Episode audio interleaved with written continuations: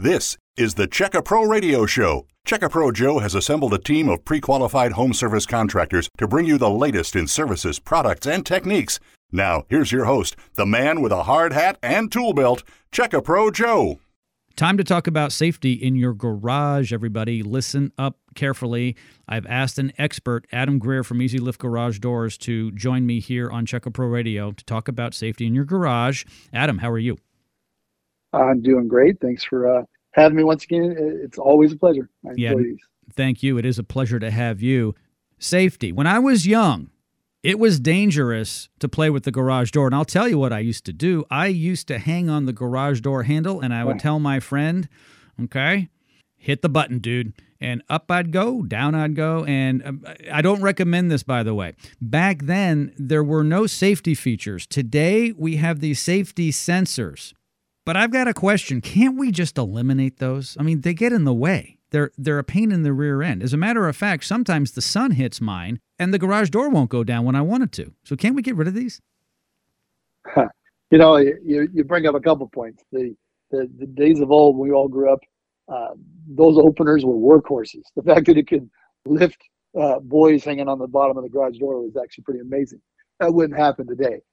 Early 90s, I believe it was 94 uh, became required to have safety sensors put on the openers, which the safety sensors, for those who don't know what we're talking about, the bottom of your vertical tracks, one on each side, you'll see two little black boxes. Uh, each manufacturer, they're shaped a little differently, but there should be some some little lights. Um, for example, on a Genie, there might be a red and green. For a LiftMaster, there's going to be an orange and green. It's just each manufacturer has their own uh, style, and those sensors have to be lined up in order for the door to work. So they have to, you know, uh, they have to see each other. If that sight line gets broken, a kid runs in through it, a cat, uh, it'll kick the door back. It won't let the door shut. That's what they're designed to do. And so uh, we'll get the phone call that, hey, my door won't close. It only moves an inch and it kicks back and the unit blinks. That's your sign that something's wrong with your sensors. They're either out of alignment, uh, maybe the, the cat has chewed the wire. We see that a lot animals chew up uh, the sensor wires.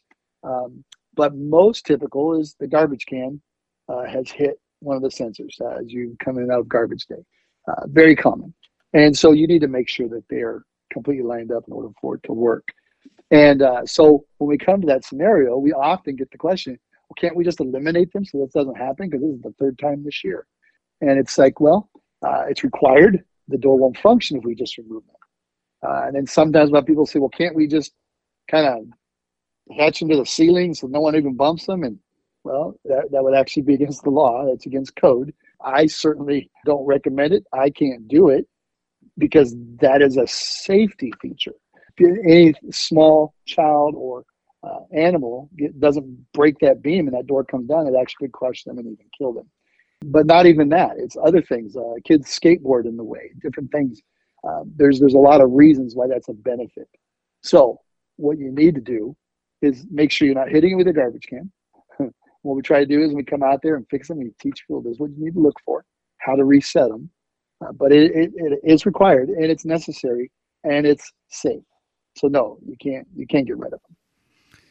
Yeah, I knew the answer to that. It's just that we hear this all the time. People call into the radio program, "Hey Joe, these sensors are are inconvenient. And like I said, Adam, and I talked to you about this because you're my garage door guy, certain times of the year, at certain times of the day, my garage door will not go down because the sensor is sensing sunlight directly from the sun and it's telling the operator, the garage door opener, there's something in the way, do not close.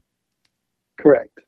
And, it may be a shovel, a broom is got in place when you clean it, and that that's it could ruin your door if it didn't tell it not to shut. So it's important.